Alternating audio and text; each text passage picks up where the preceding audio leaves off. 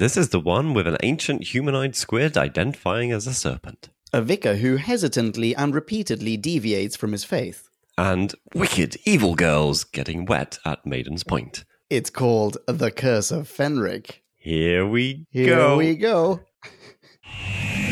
We're embarking on a voyage all through time and all through space. Countering Daleks, Thalan, Ood, and the Cybertronic race. Sontarans look like taters and Silurians all have wonky scales. And the Doctor has a TARDIS. We're reviewing all his tales. Who back when? Reviewing all of who there is. Who back when? Subscribe and rate on iTunes, please. Episode by episode, we're trudging down this temporal road. Come join us on this odyssey. What other choice could there be than Who back when? Who back when? Why, hello, beautiful people out there in podcast land. Welcome once again to another episode of Who Back When, a Doctor Who podcast. Or Doc Past. Or Doc Past, indeed. I am your lead host for this evening. That voice you heard there was the lovely Leon. Hello, Leon. Oh, hello. Hello, Jim. Hello, Podcast Land. Come, take a pew, sit down, join us in the church of Doctor Who discussion, where the sermon today is on the curse of Fenric. Yeah, you bet your ass it is. wow, this is the penultimate classic serial. Yeah. Holy moly. Yeah. I mean, how does that feel? Bonkers. Absolutely insane. For you, this must be like, what the frig? How did we yeah, get here? it's slightly dramatic. I might cry when we do our survival Wow. review. We'll see. fully justified. Fully justified. Yeah. Anyway, we not quite there yet. So, Curse of Fenric. Any Mm. top level Yeah. feelings? Some summing ups that you want to get off your chest, Leon? yeah, I really liked it. Okay. I'm saying that because I have a feeling that you didn't. No, you, oh, okay. All right. Okay, cool. Yeah, I thoroughly enjoyed it. I should say I watched the, I have a feeling that you did as well. I watched the regular, originally televised version of this serial. yes. Kieran Evans, KJ Evans, recommended that we go and find the special edition, which is something like 12, 15 minutes longer. Oh wow. Uh, and I found it on eBay. but because of scheduling, sorry, podcast now, whatever, blah, blah, blah. Yeah, I just watched the normal one as well. Yeah, I think I might have to reassess some of these serials when I'm not making review notes because definitely as I was watching Oh, really? this, trying to keep track of everything, I was remembering our last conversation about the previous serial and you talked me around on a lot of points. Like I enjoyed it more in hindsight than I did Oh. whilst watching it. And so I tried to keep that in mind a little bit with this one. It still wasn't great for me, but I, I enjoyed bits of it. Yeah. Okay, well, that's good. Well, I think it is fair to say, though, that, well, my understanding anyway is that people much prefer the special edition, the longer, the sort of director's cut, if you will, Yeah. of this story to what you and I watched. That there are a lot of things in this version that we're going to be discussing and reviewing this evening that don't necessarily make sense, but that kind of, sort of um, ish make sense in the special edition. Gotcha. So, caveat, massive caveat. Yeah. Okay. Well, how about we summarize all of this kind of storyline stuff, get that out of the way with a Mhm. bite sized chunk of who? Wait, wait, wait. Is that what, are there other options? What are the other options? Well, we could just sit here with silence. I don't know. Don't truncate the silences. No, we let's just be leave- it. Yeah, let's okay. scout. All right. Yeah.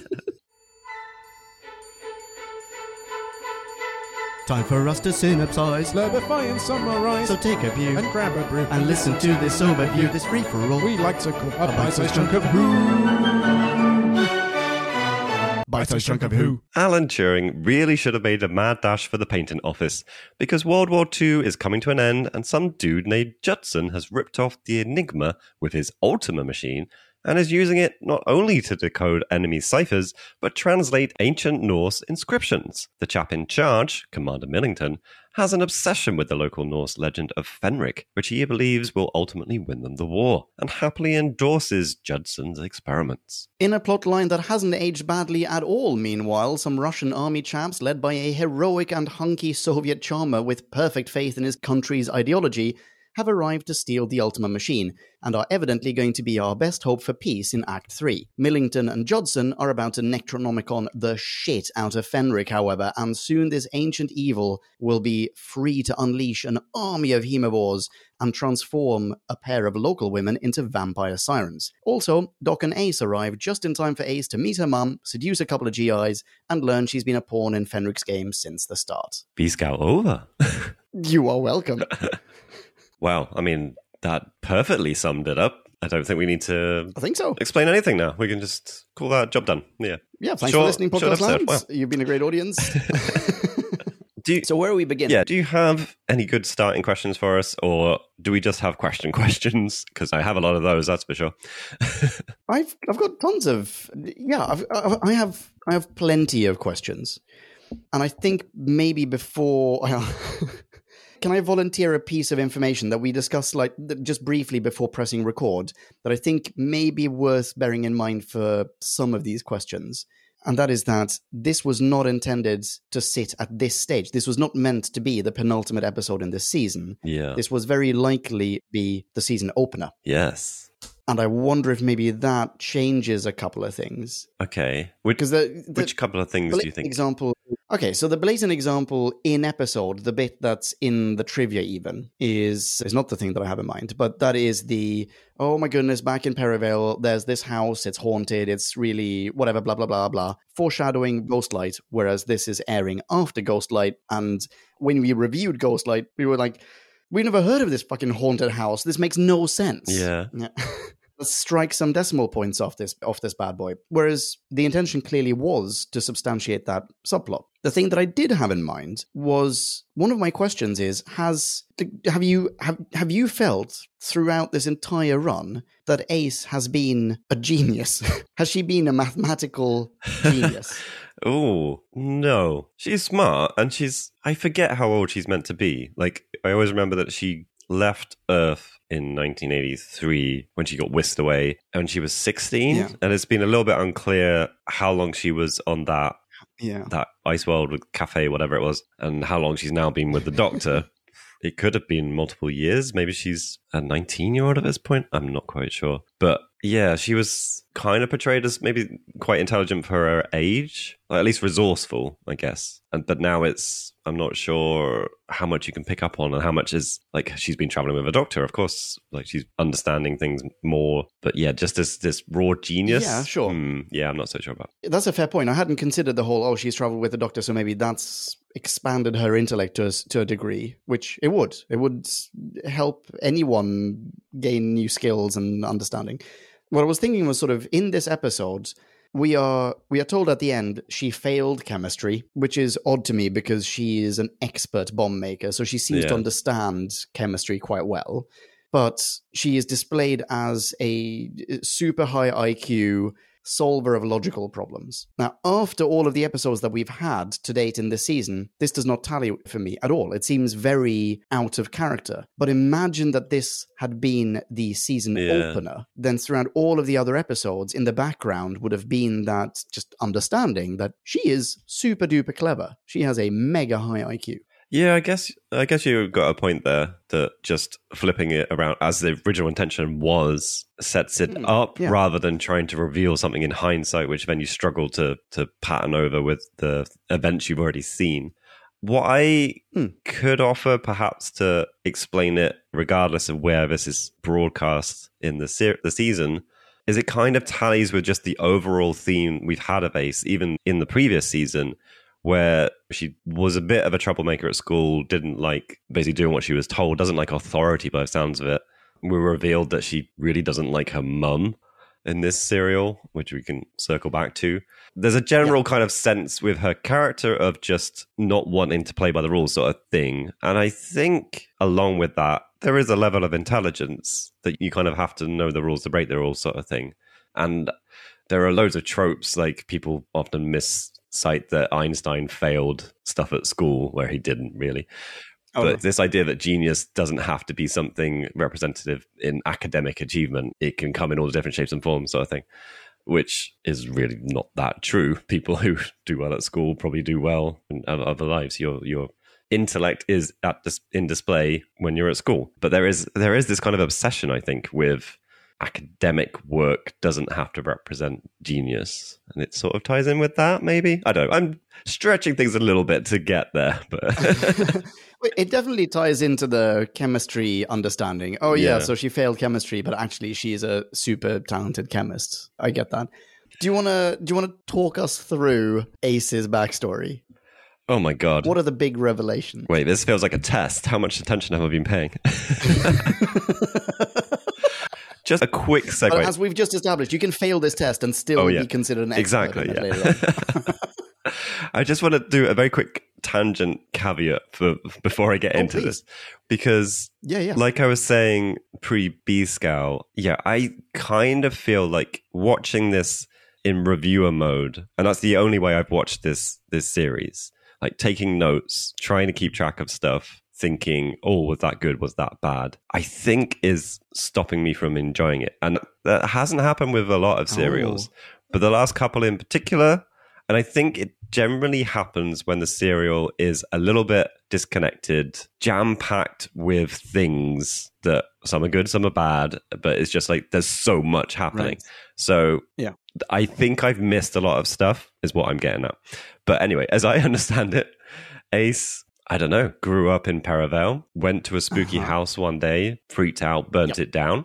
Doesn't like Yep. her mum for, as far as I'm aware, undisclosed reasons. I don't think we ever find out. She hates her guts. Yeah.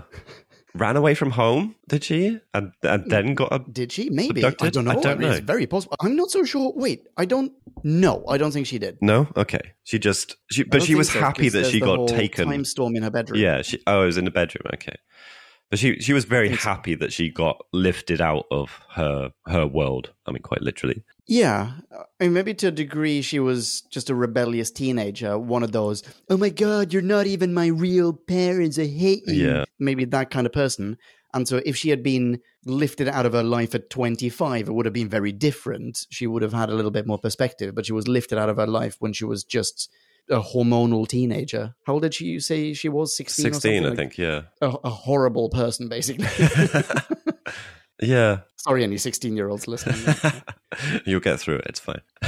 Mm. Did we miss Definitely. anything? Then obviously she meets the doctor, and they've they've travelled, or she spent some time on that other planet. Seemed to somehow get a job in a cafe. Yes. Uh, so, rewinding a teeny tiny bit, before the way that she's lifted out of her old home in Perivale is there is a quote unquote time storm in, I think, her bedroom, but you might be right. And maybe she ran away from home and it was in wherever her new bedroom was. I thought it was in her family home. There's a time storm in her bedroom that whisks her out of her place in time and space Yeah. and pops her on, on Ice World. And I think in this episode, we learn that she manifested that time storm. And she did that because she is also carrying the curse of Fenric. I don't understand why she does that, though. How was she selected by Fenric? Yeah, this is the bit I'm really unclear of. So I didn't get that she had manifested it. I thought Fenric had done it for some reason.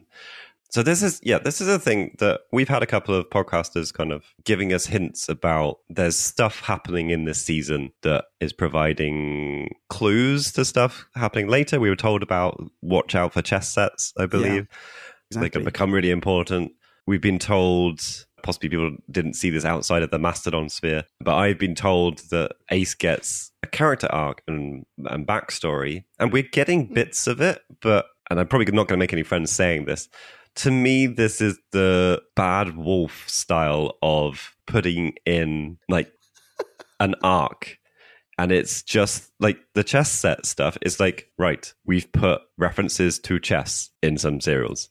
It's not a Yeah. breadcrumb well maybe it is in the sense that the crumb is meaningless like you don't care about a crumb when you're eating bread you know you're not there for the crumbs so a random thing about a chess set fine whatever that's someone's decided to put that in there but it doesn't that's not Yeah. feeling groundbreakingly intelligent, giving the viewers like little hints of like an intrigue. That's just you referencing chess. And maybe someone goes, they're weirdly obsessed with chess in Doctor Who at the moment. What's that about? You Yeah. haven't got most of the audience going, oh my God, it's going to mean something. What the hell could it possibly mean? All these chess set references, you know? Yeah, I think I agree with you. The chess thing here, the way I interpreted it was every time that we've seen a chessboard, it's meant that Fenric has had a hand in it. So we saw they even name check what's her face, Lady Peinforte. She had a chess set in her study Yeah. back in I can't remember what year it was. And at that point, Doc immediately, because he saw a chess set, he immediately knew, aha, Fenric, because apparently he's obsessed with playing chess, but he's also really rubbish at it. He must have cursed Lady Peinforte as well. So she was also carrying the curse of Fenric. And maybe that, in fact, now in hindsight, I'm thinking maybe that's how she managed to jump forward in time. It wasn't just a magic potion, it was that combined with the curse of Fenric. Like maybe Uh, that was a time storm that we saw. But that also, I agree with you. Like just putting a chess set there means nothing, like absolutely Yeah. nothing. And presumably there are people in the world who play chess who have nothing to do with Fenric. Well, you would assume so. Yes. Yeah, just because you enjoy the game of chess doesn't mean that you're carrying an ancient Norse Viking curse.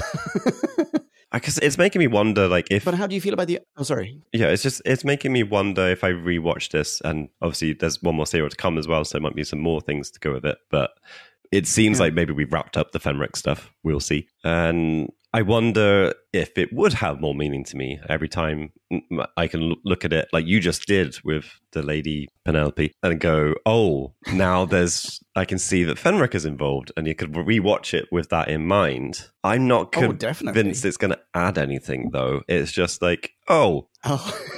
maybe yeah that explains that weird power that didn't have an explanation yeah, I agree with you. I don't think that this changes anything about what was that one called again? The Silver Silver, Silver Nemesis. Nemesis, Like yeah. it wouldn't change anything about that at all.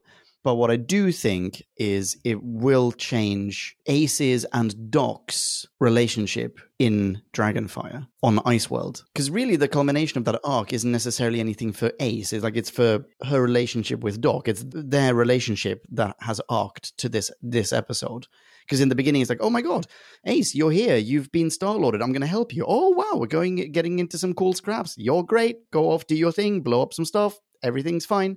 And then in this episode, it's like actually you're you're a chaotic, horrible person. You're pretty dumb. You're actually entirely unreliable. And I've known from the get go that you've been cursed by this ancient evil, and that's why I picked you up because I just wanted to keep you around. I want to keep an eye on you because you're dangerous. You're a liability, and uh, I don't really care about you that much. Even though that's not necessarily true when he says Yeah. it, but we now know the origin of their relationship. see what i'm getting from this You seem skeptical. and, well the thing that's in my head and i've read some other people talk about this i think it was in some of the quotes from wikipedia or something this Uh-huh. is a very new who feeling way of doing stuff because classically doctor who didn't do any kind of arc stuff like i've not been exposed to many from tom baker onwards and i don't think you've ever referenced stuff from previous to me me doing the classics It said in the trivia that this is the first time that they've done this. Wow. Well, there you go. And so immediately it feels more like New Who, and people are sort of pointing at it and going, "Yeah, this is this is where New Who got inspired from. Really, this is this is the season Right. that they tried to carry on. That's the spirit. And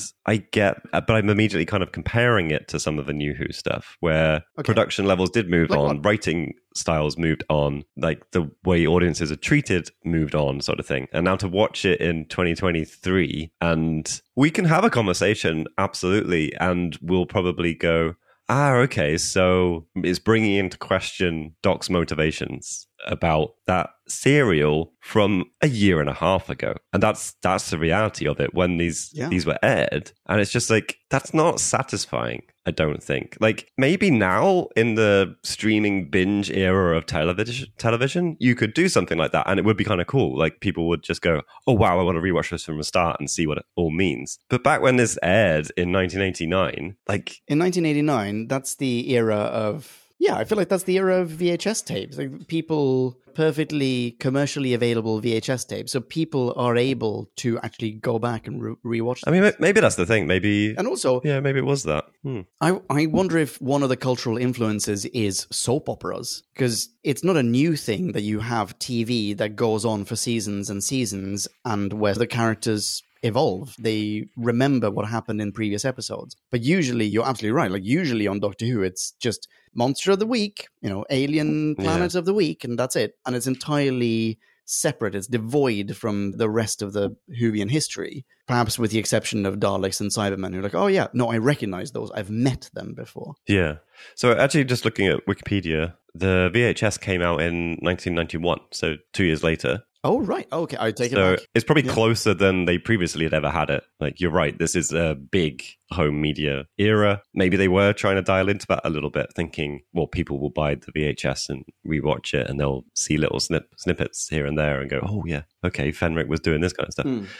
But I don't know. It just feels like it's not written to take advantage of that enough. It's, it has. when we were watching those serials, we were just confused about certain bits. We weren't given enough fluff around the edges to think, oh, this is that thing we don't know about yet. That's all to come. Like it never felt like we were waiting for the serial to come along and explain stuff. We just felt like Yeah, this doesn't make sense. sure. Well, it's possible that that's because it wasn't meant to be explained further down the line. It's possible that that was meant to have already been explained. Like if this had happened first, right? Yeah, true. Um, but uh, so going back to what you said before, do you now feel that, let's say, for example, after we've done survival or after we've rounded off classic Who in general, are you tempted to go back and rewatch some of these, knowing what you now know? And do you think that you will reevaluate some of these stories a little bit? I mean, maybe. I think, yeah, like I said, more so than previous seasons of Doctor Who, I felt like watching it with the reviewer head on, I don't know if I'm getting the most out of it. And I would be intrigued just to sit down and just watch them. I think that's a great idea. Yeah. Yeah, absolutely. and I think these are more palatable to. Okay, can I ask different questions about Ace? Sure. Oh, sorry. That's fine. You go ahead. Okay. Why? What? Can you explain to me the whole Ace kind of seducing two of the soldiers? Like, she has a proper moment with the Russian guy. I've forgotten his name now. Um, yeah. Sobia. So- Sorin, S- I think, is the leader guy. Sorin. That's Yeah. it. Yeah. She has a proper moment with him, like minimum one proper moment. Those two, they are, they're in love. but then there's also, there's some dude named Lee. And I don't know if this is something that is expanded in the special edition or if I just missed it. But one of my questions is just who the shit is Lee and why is Ace seducing him? Hey, What, what, what, yeah, but what? So- why? Is that the guy that's like in the? I can't even remember what room it was. Was it like a communications room? No, it was. It was the prison cell. Is this when they were they're freeing Sorin? I think And- he's the one who's guarding Sorin. Yeah, she distracts him. In Yeah, Doc's like, oh, how are we going to get rid of that Yeah. dude? She's like, oh, Doc, I don't think you understand. I'm not a little girl anymore. Yeah. Sort of hint, hint. I'm going to use my my feminine. wiles. I'm I'm going to seduce this mf'er. And then she shows up, knows him by name, and it is the most awkward seduction. I mean, I'm not even sure if it is a seduction. I wonder if she's sort of using NLP to just say random things and put him in some sort of weird trance that will have him follow her into the forest. The shit is going to happen in the forest, by the way? What are they doing there? Do we want to know? It's you know what? I'm going to find the transcripts. It- it- you know what? in the meantime, please explain Like, to me what the hell is going It on. honestly had vibes of just like shitty, not horror films, but I don't know, where they grab a couple of young characters and make them really emo, and they're just always talking about creepy stuff and death. And then someone is just like a normal-ish person, and they just get absolutely obsessed by the creepy goth girl, and she's just stood there going, "Oh yeah, man, I just love graveyards." And they're like, "Okay, okay, let's go to the graveyard." And it's just yeah, there's nothing flirtatious about it or anything. It's just this weird fetish that they've they've made into a trope or something. I don't know. It had that vibe. Here's I've found the bit. Okay, Okay. Are, are you ready for this? sure. I'm, I'm not necessarily going to do the voices, but you'll you'll get what's going on. Lee stars. Are you looking for someone? No, you. not you? Question mark. No. Full stop. You. Full stop. Ace continues. There's a wind whipping up. I can feel it through my clothes. Is there a storm coming? I wasn't expecting one. The question is, is he making all the right moves or only going through the motions? She's now talking to this dude in the third person, by the way. Like she's just gone from She Are you looking for someone to is he making the right move? she's just reading the direction notes. Asks, What are you doing here? She goes, You have to move faster than that if you want to keep up with me. Faster than light. oh god, yeah. Faster than the second hand on a watch. Oh my god, that Much line. faster. We're not even moving yet. Hardly cruising speed. Sometimes I move so fast I don't exist anymore. Fuck off. what? yeah. The the faster than the second hand on a watch I wrote down. It's like, what the fuck? Who wrote that? Oh my god! Whoever's writing that is knee deep in getting laid. Like that. who, who wrote this? Wait, who who did write this? I made a note. Briggs. Ian Ian Briggs. Who's Ian Briggs? What has Ian Briggs written? Oh, wait, I did make a note of this. Ian Briggs also wrote Dragonfire. Ah, right. Yes. So book ending Ace's arc, effectively. Yeah, I yeah. mean, I'm assuming Ace is in the next one as well, but th- that's all Ian Briggs. I mean, Well done, Ian. well, yeah. Well done. Don't write a romance oh God. No. or do, you know, or do. Only so we can read it out and ridicule it. Sorry, no. I'm sure it's sure it would be great. so another side point, we can just come back to stuff. Yeah, But please. That's also the weird thing about the placing of this serial. It's just so odd because it really feels. I mean, basically, this is Bad Wolf. This is new companion brought in. There's a weird thing about them. At the end of Mm-hmm. season, everything comes to a head and it's revealed what was going on with that. But this isn't the Yeah, end true. of the season. There's another episode. It's like they even thought And it was meant to be the start. and it was meant to be the start, yeah. But then they decided no, it should be later. Well, apparently they moved it just because it's a bit it's a bit creepy. It would be better in October near Halloween. It's like, wow, these are the decisions you're making. Is that what they moved it? apparently, it's like you, That is like ridiculous. you've for the first time you've constructed an idea of an arc. I'm not going to say it's an arc, uh-huh. and Sure. you just move things around because oh yeah, it's a bit horror. So I guess we'll air it around Halloween. Yeah, okay, cool, nice one, Jerry. Yeah, but it works, right? It is a legitimately creepy serial, right? It's got crazy zombies, vampires, it's got sirens of some sort, something that feels incredibly Romero. The super George Romero Night of the Living Dead scene when they're with the priest, with the freaking Nick Parsons, Oh, who yeah. we need to talk about. They're in the church and holding like holding the door closed because hands are trying to claw their oh way through. yes, It's, yes. This is a legitimately creepy serial in many ways. Yeah, I wasn't ever really feeling creeped out. As a kid, though, this would have creeped the fuck out of me. That's for sure. Yeah. I think that's, uh, yeah, exactly. You're right. I also don't think this was necessarily scary, perhaps by today's standards, slash, for anyone who is older than, yeah. I don't know, whatever Ace is meant to be. but, but in general, compared to most of these Doctor Who serials, this is picking up some pretty serious horror tropes. Yeah. And I think actually that's been a bit of a running theme with the Seventh Doctor era. Certainly the last season and a half, maybe. It's felt a bit darker. Like they haven't shied away from. Again, we see like two people get turned into goo. Like I don't know. Yes. We've seen. I can't. I can't think of ones off the top of my head, but I feel like we've seen like some horrible effects, like horribly good effects of Yeah. gruesome things happening. Yeah, I agree. I also can't think of, of one off the top of my head, but I know exactly what you mean. We've had a melting cranium at some point, for sure. Yeah, yeah, because I think we were comparing it to Indiana Jones, which was a similar era. Maybe it wasn't Seventh Doctor, maybe it was Sixth Doctor. I don't know. But I think as we're getting towards the end of Doctor Who, like it's maybe becoming aware of other things that are out in the 80s. Like this is the era of video nasties and politicians blaming it for all the troubles of society. Yep. And maybe they were dialing into that a little bit. I'm not sure. But yeah, it's Very that was a definite plus thing. I think that they had some good horror elements in there. Nicholas Parsons appearing as a priest was pretty amazing. I just, I think, as with a lot of things in this serial, there's just, there was too much. Like, I dubbed most of the creatures zompires because they were like this weird half mix between vampires and zombies. But you're right, they had the siren thing going in there as well. It's like, there's just so much. It's just like, pick a lane, dude. Like, why are you doing all of these things in once, you know?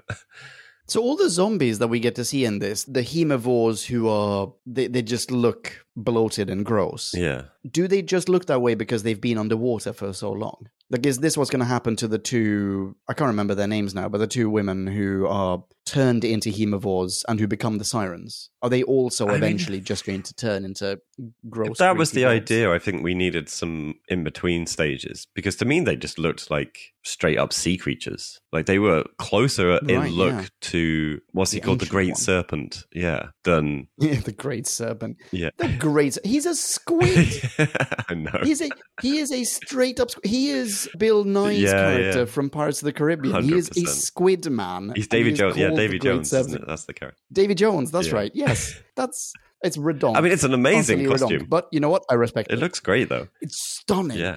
It's pulsating just behind his neck. Yeah, Some yeah, yeah. part of his mask is pulsating. It's absolutely gorgeous. And yeah, just to stay on the kind of creature aspect of it, I did find it a little bit unfortunate that the two, I'm going to call them girls because I think they're meant to be Ace's age and maybe they're not adults. I'm Oh, right. sure. Yeah, fair enough. But Yeah. I think they were probably the worst thing in this serial, like both I agree. pre Completely and agree. post transformation, but particularly post transformation. Yes, agreed. Oh, you know what? I actually don't really mind them pre-transformation. They Uh, were they were just characters. They barely got to do it. Yeah, I guess. It, I mean, it was just a bit random. like, I don't know what, what they were Yeah. trying to do with them. It's just like suddenly they've had their bathing suits cost, uh, confiscated, so they just in the background run into the water and fully clothed. And it's just like, what's happening right now? Yeah, that's pretty don't, dumb. Don't know. So I think the only reason that they, despite not being allowed to have their bathing suits because they are wicked, evil girls, and still run into the water fully clad, is because from that point on, they will appear as vampire sirens wearing what they wore when they ran into the water. So otherwise, the would be the BBC would be forced to show two young women in bathing suits as sirens, and that might be slightly too adult. I guess. yeah. A convenience of script of script writing, like the Russians turning up and saying, "From now on, let's speak English." Yeah, Let, let's all speak English, but but not just that. It's like that is hilarious. It is so obvious what they're doing there, but it's like henceforth we are only to speak English, but with our really thick Russian accents, and we are still going to be wearing our Russian uniforms. But it's fine. We are blending in. so dumb. I mean, at the time, I accepted it as like, oh right, okay, they're gonna try and infiltrate the base or something. Yeah. No, that's that's not No. part of the plan. No, we're just going to be speaking English because maybe maybe someone's around the corner, and if they hear voices in English with a really thick Soviet accent, it's fine. yeah. I like So, that oh, they um, still wear their Russian uniforms. Like, whom are they trying to fool? It's, I mean, I honestly don't get that subplot at all, other than just a little bit of like, yeah, no one's ever quite sure about the Russians, eh? yeah. Also, they end up being the good guys in this. They're effectively the ones who save the day because the Yeah. the British soldiers on their own would not be able to do it. The British soldiers have quite nefariously set up this plan to lure the Russians in to steal, quote unquote, the machine, but they've also put a mythological death bomb inside the machine that will just destroy all of Russia or something and uh, like just poison everyone. Pretty evil shit. And then the Russians show up and help them. They teach them about camaraderie, so to speak, and and they help save the day. They help thwart the evil power. But we also get to see them like po- one of them is pointing a rifle at the two girls on the beach, going, "Please don't come any closer. Please don't come any closer," because he will otherwise blow their brains out with his oh rifle. yeah, yeah. But then luckily they veer off to the side and he's like, oh, good. I don't have to kill you then.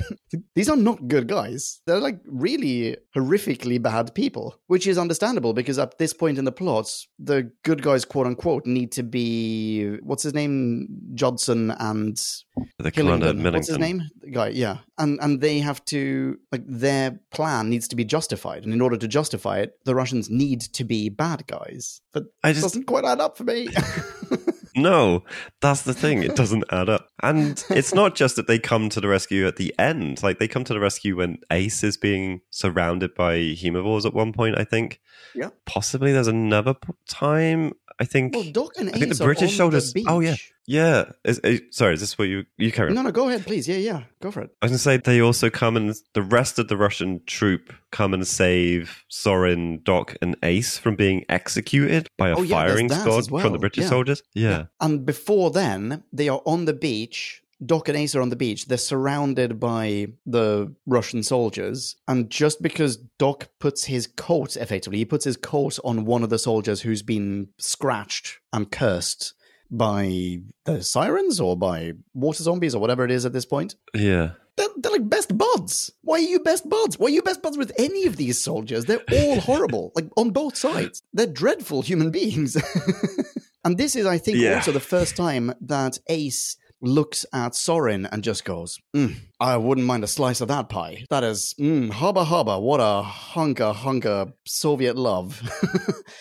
He- yeah, it's mad, is what it is. Yeah, it's doubly Did mad as well because sorry, go for sorry, I'm just gonna say I think I think Ace has a line where she says what we're all thinking basically of like, wait, aren't the Russians on our side? You know, it's like Yeah. yes. So why have you set up a thing where they're trying to steal the machine for code breaking the German transmissions? Like what what is the justification here? It doesn't make any sense. Well, in a sense, I think that's actually kind of a nice thing because the same can be said about the British side, about Hillingdon and Juggernaut, whatever their names are, Judson, Jugson, one of those two. And yeah. that is that, yes, they're the good guys, but their plan is actually that once there is peace, we're going to put a death machine in place because eventually there won't be peace. And the Russians are probably thinking the same thing. Like, yeah, the war is coming to an end. Yes, they are our allies, but we're going to go and steal this thing because eventually we're going to need this machine. And okay, right. Well, so Yeah. e- effectively everyone's a bad guy. There are no good guys in a war, is I think sort of what this serial is trying to say there. I guess, yeah. But that doesn't help And it- me sympathize with either side. no. And Millington, I don't get. The fact that this is, is also, obviously, this is with military professionals. And Yeah. he's a commander. He has troops at his disposal. He's he's got resources, which means someone is okaying this as well. Like, I don't know, the suggestion of this setup, you unless he's gone rogue or something, is just like, what the fuck? Anyway. But like he doesn't he have kind of like two plans with this? At least it's what he tells us. I don't know how, whether one of them is a lie because they have this toxin that they've created from I forget how they got that exactly, but something to do with the cursey stuff. Yeah. And I think it's portrayed as like this will win the war. So it, a, you know, go. The intention is to use it against the Nazis. Yeah. But then later on, it changes to be well, we're we want the Russians to come steal the machine, and we're going to put a little trap in it. Yeah. And it's like, are, are both of those things meant to be happening? Is one of them a lie? Is it all about the Russian thing both of and those are the happening. aftermath? Both of those are happening. Okay. I think both of yeah, I think both of those are happening, and I think this is the whole like, hey, it, effectively, the military can't be trusted, or like the military industrial complex can't be trusted, or politicians Yeah. can't be trusted, whatever. Nations can't be trusted. That yes, we're going to win the war, as in we are going to gas Nazi Germany. Is Hillingdon's plan? He's like, yeah, we're going to put this Fenric gas in Germany. We're going to drop he because he's got that amazing set, by the way. He's got the or props a combination of the two. Those that warehouse full of bombs that are all full of this gas or that green mm. chemical. And at one point, we get to see soldiers put that like a canister of that chemical in a grenade and just chuck the grenade, and that gas is Yeah, as well. Mm. No one's wearing a gas mask here, by the way. W- The winds are blowing. No one's wearing a gas mask. Doesn't matter. Whatever, whatever. We'll get to that. But so that's one thing. But at some point, this war will end, and there is inevitably going to either be another war after this, or there will still be attempts by our current allies, Russia, Soviet, to or Soviet Union, to try to get the upper hand again. And therefore, we are already now, during the right ahead of peacetime with that nation, we're putting in place measures to destroy our allies. Yeah. That, I think, is the other side of it. However, you've just opened my eyes to something else, and that is they're basically just making weapons in this facility by siphoning a green liquid out of the wall of a church basement. Like that is that's that's the big Yeah, military pretty- plan. Yeah, pretty much. Oh, so there's this Half of the green gloop that's pouring out of a wall in the church, in the church basement, and it's really, really dangerous. so we're just gonna bottle and it not and chuck not it a chemist in sight, really. No, Judson's no, absolutely not. Judson's a That's code we're doing. breaker. The military are just yeah, they're just soldiers. But that's all we need. What, what, dude? What else do you need? There's gloop coming out of the wall. Like that's all you need. Who- so, well, question for you: Did they turn up with a load Fenric? of bombs? Why do you need Sorry? Fenric? Oh yeah. Yeah, why? Why do you need to decipher the Fenric code, whatever that is? Why do you need to do I mean, that? this is- You already have gloop Yeah. coming out of the wall. This is what I don't understand about Millington at all. Like I guess he's he's meant to be cursed as well. Like he's just under a spell sort oh, of right. thing is the justification. Yes. I don't know. I mean Well, it's a as is what's his face? shitty explanation. Uh, Judson. I mean, he gets Fenric. I don't know if he's meant to be operating under control. I don't know. this is the bit that I really cringed at, to be honest. Like the whole stuff with the runes. Okay. So they get the runes translated. And Uh-huh. Then, well, actually, no, they don't. They conveniently find out that the vicar's granddad translated them He, Um, there's already a translation. prior yeah. to. Yeah. we don't have to have a boring montage of heavy knights trying to translate this thing. No, great. Imagine that montage, then- by the way. It's just Judson like with a pencil, and then his assistant, the nurse, comes in like with a fresh pot of coffee. He's like, "Oh, thanks so much, nurse." And he's that cut to. he's now holding two pencils. He's like translating two things at once. Cut to. nurse oh comes God. in with more coffee.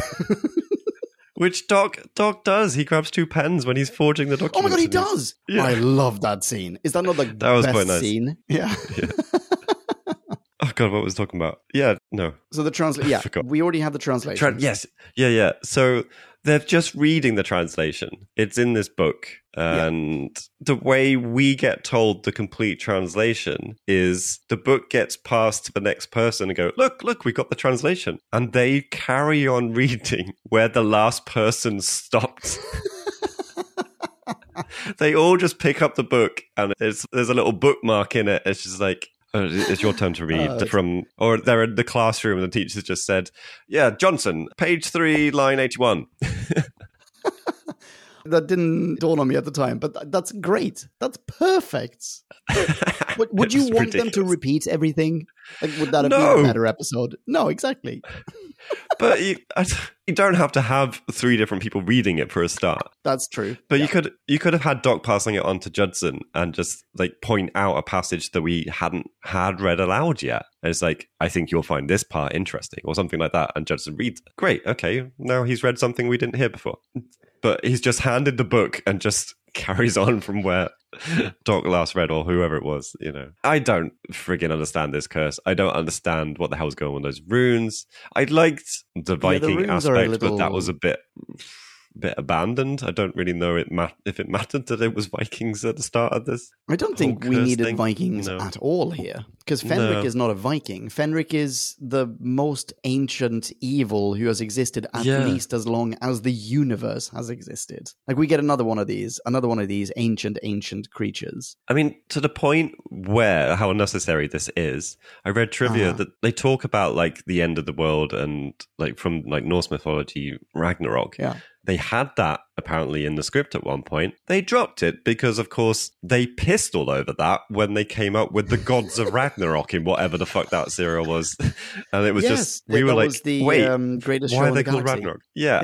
Yeah. and it's just, well, you shot yourself in the foot there, didn't you? Didn't think that through. Yeah, you idiots.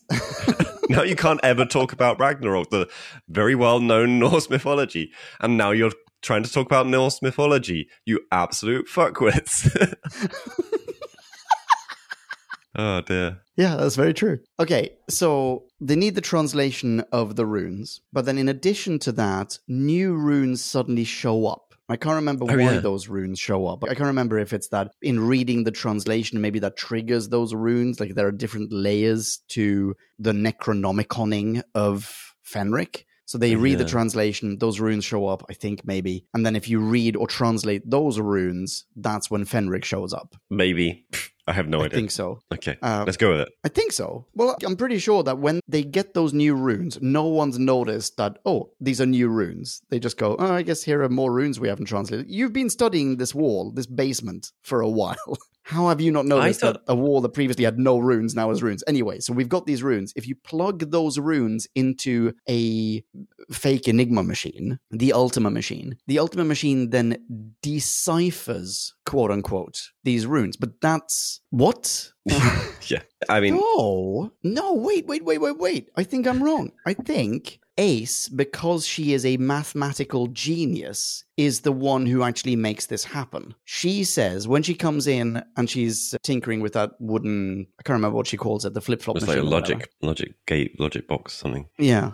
She looks at the runes and says, This is a logic puzzle. This is just like that other logic puzzle, but this is it. Instead of using numbers, this uses runes. And that's what prompts them to think, Judson anyway, to think this is a cipher. We need to decipher it let's take these runes and plug them into our Ultima machine because that's how it works. We'll just Yeah.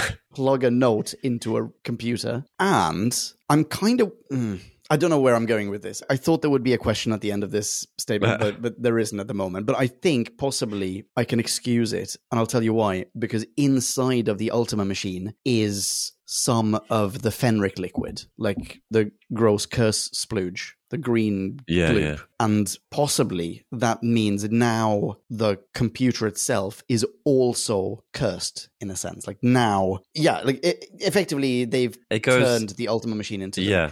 It goes a bit Ghostbusters. It's Yeah. got slimy in it now, so it's yes, exactly. it's turned into evil. Yeah.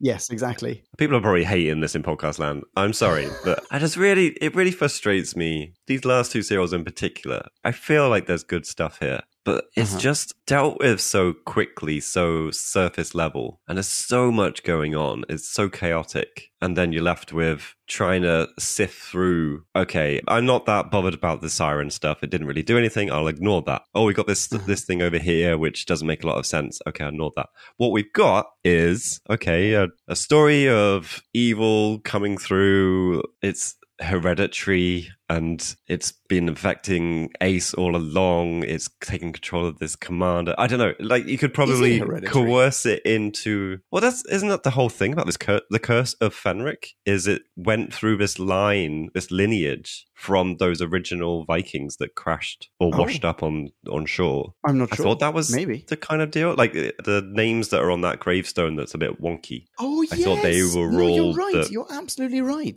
the Yes, ancestors they- they basically a of ev- thing- like sorin and millington i think they're or at least sorin sorin sorry is meant to have had a lineage attached to that Yeah. Well, he does say my grandmother was English or something like that. yeah yeah Yeah.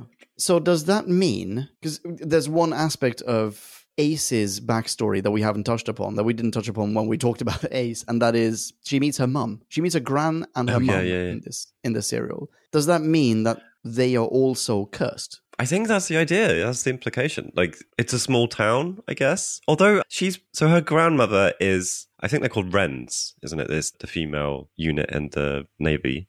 I only saw this on Wikipedia, but rang a I bell. don't know. This room of ladies. Like, every time they enter the room, is like, "Hello, ladies," or whatever. yeah. She's one of those, and I don't know if that means she came here with the rest of the troops and she could have grown up anywhere, or if she's from the local area and would have signed up specifically to be based here because she lives nearby. But I guess is the fact that Ace is meant to have, be attached to this curse as well would say she also shares a lineage back to these Vikings that crashed at Maiden's Point. true, so yeah. maybe her grandmother lives in this area as well and is descended from those people. But I- yeah. no, you carry on with this point, and then I, I will air something else. No, no, no, no. Please go. No, no, go for it. It- it- Go on. Yeah, please. Okay, so the f- most frustrating thing about this bit of Ace's backstory Uh-huh. is they say this baby is called Audrey. She says, "Oh, that was my mum's name." She knows the name of Audrey's mother, and that is. Ace's grandmother. Yeah. Now, most people know the names of the grandparents. Yeah, And- that's true. wouldn't you kind of say, "Oh, your name is like my grandmother. The baby's name is like my mother." My mother. oh, this is this is exactly the year my mum was born. Oh, shit. like that's not a hard leap to make. Like that's not even a leap. That's a toe step of just like Yeah, I- I realization. mean, because this is a TV show, obviously the automatic assumption is, yeah, that's definitely Ace's mum. If this were real life, Ace's automatic reaction should be, that's really weird. Like, that's a crazy coincidence. Tell me more about your family so that we can piece this together. At least confirm Yeah. to me that you're not my grandmother. but then she'll say whatever she'll say. Like, I came over from over there and I love to bake this kind of bread. or whatever. And she'll go, holy fuck, I remember that from when I was a child. Done. Done. Problem Yeah, yeah. solved. Like it was Yeah, so no- frustrating that this didn't get revealed in that moment. It took like Yeah. another episode and a half or something for that to come back round. It's like Doc's going, "Oh, by the way, you know that that baby that's called the name of your mum? Oh, surprise, surprise, it's your mum." This is pretty rude of Ace because in that scene, she goes, "Oh yeah, it's a, oh th- this baby's named Audrey. Are you okay?" It's like, "No, I hate that name. Audrey's a horrible name. My mum was named Audrey." It's like, right? Well, now we already know that this baby is your mum because Yeah. those are the rules of television. But imagine meeting a friend of your, or like meeting anyone who's got their newborn right there and just telling them, "Wow, you've made a mistake. The name that you've picked for your offspring is horrible. like Yeah. just straight up dreadful." Like this doesn't mean anything to you, but I knew an Audrey, and she was a shit. What were you thinking when you picked this name? God, man, go back to the drawing board. I mean, she won't Yeah. know. She's just a baby. Call her something else. yeah, exactly. It's not too late to change it. So I was going to ask when Ace sends, I've forgotten her name now, but her gran off to. Kathleen. Yeah, yeah. Kathleen. She says, I think she says something like, My gran lives here. Go to this address. And her gran is the person she's talking to. So she's oh, Yeah. pretty much just saying, Go to what is going to be your home. Which is bonkers. Is she just going to show up at a house and someone else is living there? and just go, This random woman told me that I should come here. I know. Like, how is this a plan? How is Ace not more aware at this point that they're in? Is this 1943, something like that? Like, I don't know. uh, I mean, if she knows where her gran lives, like, either she has to be really confident her gran lived there her whole life, which obviously she didn't because we're just seeing her move there. Um, Yeah. or I, yeah, I don't know. Just like the lack of awareness on Ace's part that we are in history. What I know about my grandparents is from 1980s. We're in the 1940s. None of that may hold. And uh, this is, you're right, the same serial where she's presented as a wunderkid and is meant to be really smart. Yeah, exactly. This seems like a much easier logical problem for her to solve. yeah. Really, don't worry about it. I found the bit. Kathleen goes, Where shall I go? What shall I do? Go to London. My nan will look after you. She lives in Streatham, 17 Old Terrace. Say it.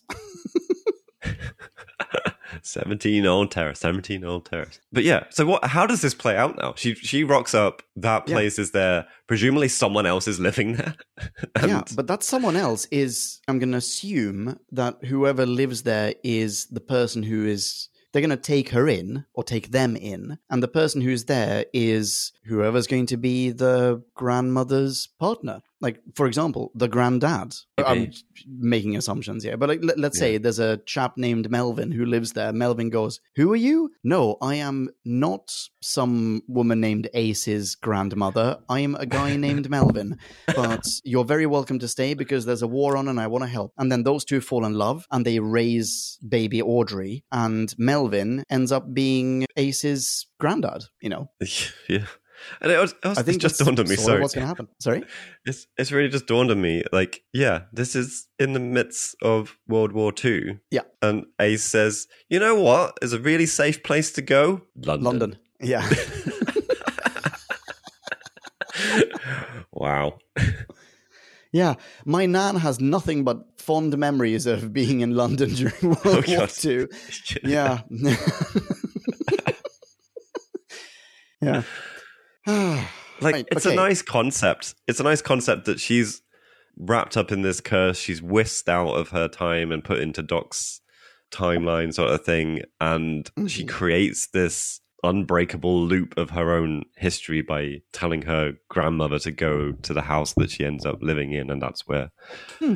you know her her mum grows up and then her mum births ace you know but it's just the setup of it is just bullshit Also, the link at the end, like when Ace sends off her nan and mum in the truck, the nan Kathleen goes, "Here, keep this," and she gives him gives Oh, her a God, yeah. photo of baby Audrey. It's a little odd to me that you've got these gigantic yes portfolio size photos of your baby. But she gives Ace those photos, but those photos don't really mean anything to her. You know, that it's No. not like here I, as a memento, take this thing, and then she gives her, for example, a locket or something that we saw several serials ago that Ace Yes. has, and then that's how Ace goes. Fuck, this is I know. that's my mum. Just as they've left frame, they're already Yeah, on yeah. the road away. It's like, oh my god, this is a family heirloom. And she like takes out the exact same locket from her pocket, but that it's just the same locket in a different point in time. Like, Yeah. frick. Oh my god, those photos mean nothing to her. For all No, we know, those photos are folded up in her pocket when she jumps into the water at the end of the serial for no reason. yeah, probably. yeah, it just doesn't seem emotionally satisfying. But don't get me No, wrong, I like that she meets her mum. I like that that loop has somehow been closed, but it's a shame that we don't. You said at the beginning, like we don't really know why she hates her mum. So if we No. had known about that, if that had been built Yeah. up at some point, then this would have been a slightly more meaningful reunion. Like, But yeah, we've got to see. of the blue. Yeah, we've got to see the closing of a loop when most of the loop is off screen or yeah, exactly. it's it's like an iceberg. It's hidden under the water. We've just seen the loop connecting above water. And it's like, Yeah. okay, that's that's interesting. Next. Yeah, exactly. yeah. Okay, where to next? What are we talking about here? Well, I feel like we need to talk about the doctor because we haven't talked about him at all. And Oh, let's do that. I feel like there's quite a lot of stuff going on with the Doctor in this one, and Mm-hmm. I haven't really got my head around it all. But because this is trying to kind of wrap up an arc, like there are there's a one moment in particular where Ace is like, "You know what's going on here. You you always knew what was going on here." And then the whole implication is that she's not talking about this serial, or at least it's not isolated to this serial, whether she's saying that or not. Like Doc is meant to have been aware that there's this evil manifesting all these chess sets. He's probably connecting to Fenric. He Yep. probably knew about. Well, I think I think it's a given. He knew there was something about Ace, and Yeah, he says outright. She's a chaotic person, clearly cursed by Fenric. But this is all in that weird section which I didn't understand really, where he's trying to make her lose faith in him, and he's oh, just he's yeah, that lying. that's true. So I don't know what you can take from that and what you can't. I'm not sure. That's a good point. Yeah. But why, how do you see this? Do you see this as the Seventh Doctor is manipulative, scheming? Like, neg- neg- do you see negative things from this? Like, he's hiding information from Ace. Like, he's not sharing things. Yeah. I don't necessarily think that he's super duper scheming or evil, but he's certainly hiding something from her because he knows that Fenric has been in the background and he knows that Fenric was involved in the Silver Nemesis adventure. But he hasn't Yeah. told he hasn't told us, the audience, that, and he hasn't told Ace, his companion, that.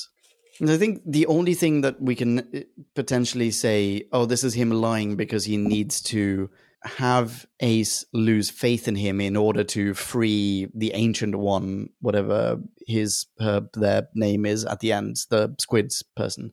Oh, the Great Um, Serpent, I think. Yeah, what am I trying to say? Right. So when Doc says all that stuff, all that junk at the end, all of that is actually true, with the exception of the this is the only reason I'm traveling around space and time with her. Because actually he's traveling around space and time with her because he likes her. He cares about her. She's his friend and he wants to help her. But it's absolutely true that she was cursed by Fenric. It's true that she is a descendant of whatever, that baby Audrey and Kathleen are descendants of those Vikings. It's Yeah. completely true that she is chaotic and utterly crazy bonkers mad. And it's also true that she is part of all of these misadventures because of an evil force lurking in the background. And he's never said that. If he had said, if he had been open and honest about that with her, then that probably would have been fairer towards her. Yeah, I was struggling how to read this because he says some horrible things. I think you're right that there is probably a lot of truth in what he's saying. So I might just read it actually. So Doc says, I knew she carried the evil inside her. So he's just referencing the curse. Yeah. Do you think I'd have chosen a social misfit if I hadn't known? Insulting her already. She couldn't even pass her Yeah. chemistry exams at school, and yet she manages to create a time stone in her bedroom. I saw your hand in it from the very beginning. yeah. And then which is- she's like- an emotional cripple. I wouldn't waste my time on her unless I had to use her somehow. I mean, he says Yeah. some really horrible shit. Yeah, but could this not be the lie that you referred to before? Could this not be something that he says just to have her lose faith in him? Oh, absolutely. But I think like there's some truth here. Like, Oh yeah, absolutely. creating a time think we're on the same storm. page, dude. yeah, yeah. Like, no, it's what I'm trying to like unpick is like how much of this can you say that is Doc saying the truth, but like flipping it around into a negative, and how much can you say that's just a straight up lie? Okay, here are the things in there. Well, let's go through it. I think this is what he's saying that's true. A, she created that time storm. Yeah, that seems likely. And she did that because B, she is cursed by Fenric. She has that evil mm-hmm. inside her. Yeah. And that is it. Maybe she is a social misfit to a degree, but there hasn't been much of a society for her to fit into in the first place. She, when he met Yeah, her, true. she was on Iceworld as the possibly only human. It's Yeah, yeah. incredibly unfair to say that she is a misfit at this stage. I guess unless Yeah, you I- well, when she was in a lesson, she blew up whatever it was, woodshop class or something. I mean, I feel like you can you can probably read that as yeah, the anarchic nature to her character is what Doc's Yeah. referring to there, and it's not necessarily negative. It's just that yeah, she didn't always fit into the usual kind of structure that she was meant to as a kid going to school and stuff. But he's Yeah, turned it into a negative. Emotional cripple. I mean, do you think yeah, he is saying something he really thinks there? Not in that harsh a term, but that she's underdeveloped or naive and in some some Well, way, perhaps. Hmm. I don't know. I it, if we say, you know what, I can see where he's coming from, then that's that's horrible. I think he recognizes that she is quite fragile given all of her experiences and Yeah. everything that he says here is designed to have her have a minor breakdown and lose faith in him. If you put this And in, the that sense, context, mission accomplished. yeah, yeah, absolutely. If you could put this in the context of the Ghostlight scenario Uh-huh. of her having burnt down that house, and Doc's therapy session is let's go to the house and not tell you. Like it actually kind of fits. Like he thinks she's got some emotional baggage to unpack, and he's going to unpack it in the sense that he's just going to fling it open and throw all the clothes on the floor. You know, and Yeah. I don't know if if this is almost a little bit telling of the Seventh Doctor is a bit of a shit, and like with it's true. now a slight recurring theme. You're so right. This might be what all those people were referring to when, before we got into Seventh Doctor territory. I remember reading, yeah, the Seventh Doctor is an is a bit of an asshole. Yeah. he's, he's such an asshole. He makes the Sixth Doctor seem like a charmer. Exactly. Maybe this is what people were referring to. I think it could uh, be. And I think it's been building. Like, I don't know if you'll agree with me. I think you probably will. That this wasn't the Seventh Doctor in the first series that he appeared in. He was a bit bumbling. Maybe he was Yeah. terse on occasion, but yeah, he was just solving problems and maybe didn't always let on like the Doctor doesn't what's going on. But now he seems to be very.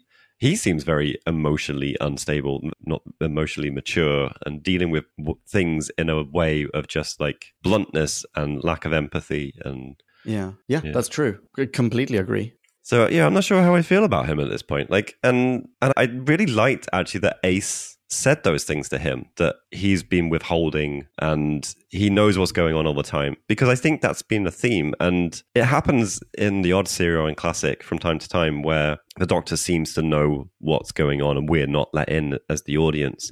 And most of the time it's really frustrating. It doesn't make a lot of sense. It's not a great thing to watch. Occasionally it's done Mm. well and you get to think oh wow the doctor's amazing.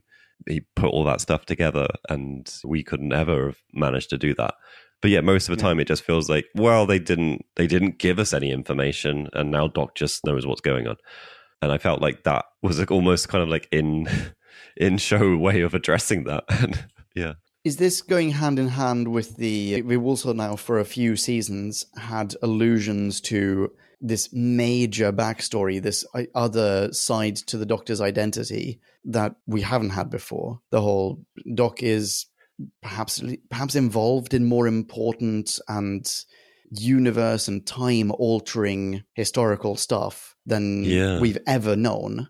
And so, whenever you drop one of those hints, that's another one of those cases where actually zero context, zero background. Here's just an explanation. You, as the audience, slash you, as the companion, need to buy it, need to just believe everything. So does that go Yeah. hand in hand with I know what's best for you, companion? Because I know you just need to take my word for it. I've been around longer than you have. I'm going to make decisions for your mental well-being. You just need to. You, in fact, you don't need to do anything. I'm going to make decisions on your behalf. Maybe think- that's a very I think you've- connection, actually. But No, I think you've hit a bit of a nail on the head there. I think it's it's hard to like say that's 100% the th- thinking of the doctor in this situation, but absolutely they mar up because they mar up in this very serial. There is obviously the reference about Fenric being left in the shadow dimensions for 17 centuries oh yes, and it was yeah, Doc that put him there. yeah. Like there is a big a bigger picture here. There is a Doc is taking control of the universe in a way that we don't normally see, and we're only just getting snippets of it here and there. Yeah, in a sense, this is Doc looking at the universe and going, Oh, this universe is an emotional cripple, is socially inept, and I can make decisions on its behalf. yeah, Can you explain that to me, though? Because I, I hadn't caught the shadow dimension thing, that side to his backstory with Fenric. I only knew that he had trapped Fenric in a bottle like a genie, and that bottle is in the basement behind a wall. was it literally that bottle? Is it not? I thought it was. I don't know. Like, I mean that. There was the whole thing with the machine, and did they put the bottle in the machine? I don't know, which I found weird because there was already some green stuff in the machine. I don't is know, that the bottle that's in the machine? I, I don't. I don't know if think, think it was, but something happened with the machine that where they decided to do something extra. No, yeah. I think it is. I think that's the exact bottle that's in the machine. And that's why when Judson is tinkering with the machine, a lightning bolt shoots out of the machine at Judson. Judson dies and is then reanimated as Fenric. Because yeah. that's Fenric in the bottle lightning bolting into him. I mean, yeah, some something like that. I honestly didn't make complete sense of it. We had because we had things about the yeah the logic problem being the true translation that being fed into the machine, and yeah that that maybe was releasing Fenric, but then also there's this Oriental flask bottle thing, which is uh, yeah being handed around, and I don't know. I'm not quite sure what was meant to have been the trigger, what was meant to have been a vessel, or whether it was just he was everywhere. What the hell are shadow dimensions for a start? Like uh, I don't know. Yeah, I don't know. But yeah, either.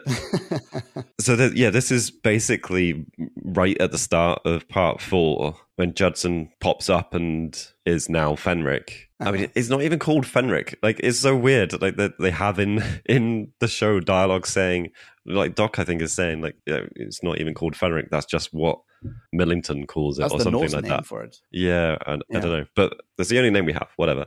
So Judson stands up as Fenric and says, "You left me in the shadow dimensions, trapped for seventeen centuries, but now I found the body again, and the preparations are complete." I mean, what the fuck? But yeah, what was this meant to have been? Because this is this is bigger picture stuff. This is not just there's an evil that Doc has been aware of that's been popping up all over the place. It's inside Ace, and he picks up Ace maybe to like try and protect her.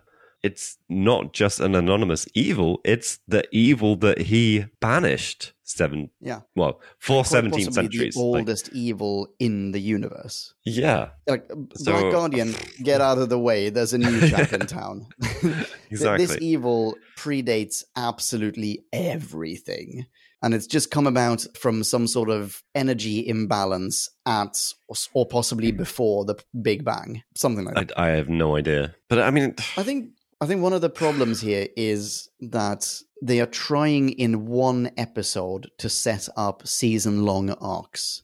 And that is not that just isn't gonna work for anything Yeah. or anyone ever. They tie up the Doc and Ace arc. I like it. I'm on board with it. I think it could have been handled better, but I fundamentally I, I'm enjoying it. I, I'm a fan. But you can't just in one and the same serial say, oh, yeah, and by the way, all along there's been something else. Everything you know has been untrue. Like, yeah, but everything I've, I know, what you mean is everything I've known for the past two weeks. And we're talking about a show that's existed for 26 years. So two weeks, actually, in the grand scheme of things, is not that much. You can't set up an arc in that sense. If there had been hints dotted around the place, if at some point five seasons ago someone had been playing chess and there's a reference to it, blah blah blah, and then in this season we call back to it. That's another thing. But we Yeah. don't get that. Or There's never every time people are we've had Vikings playing before, but there's never been a mention of Fenric. Sorry. Yeah. Like yeah, it needs that extra thing. So it's if you're dealing with Vikings, they mention this legend or something like that of evil. Yeah. They, maybe they don't even name drop Fenric. If they're playing chess, maybe there's a moment where someone gets really frustrated with solving the problem. Like you need an extra thing of just why did that happen? Yeah. Not just there's a chess set. And So I saw in the trivia that there was a plan at one point to keep or to write in the meddling monk in this, which would have been pretty fantastic. Because the monk in general as a character is terrific. Have you encountered the monk? I feel like you've encountered the No, monk. no. We've talked about the monk anyway. It- It's just a mischievous, egocentric. Doctor Who's Loki? Yeah, that's a great way of putting it. Yes, absolutely. it's just driven by self-interest and wants to get up to get into some trouble. That's it Yeah. ideally turn a profit in the process. And uh, the first time that the monk showed up was in a serial set in t- 1066 with Vikings. And so there would have been a Viking connection. I don't know how, but maybe that would have been a way to sort of retroactively create a callback to Classic Who. Yeah. But I think it still would have had problems. Like it still would have been.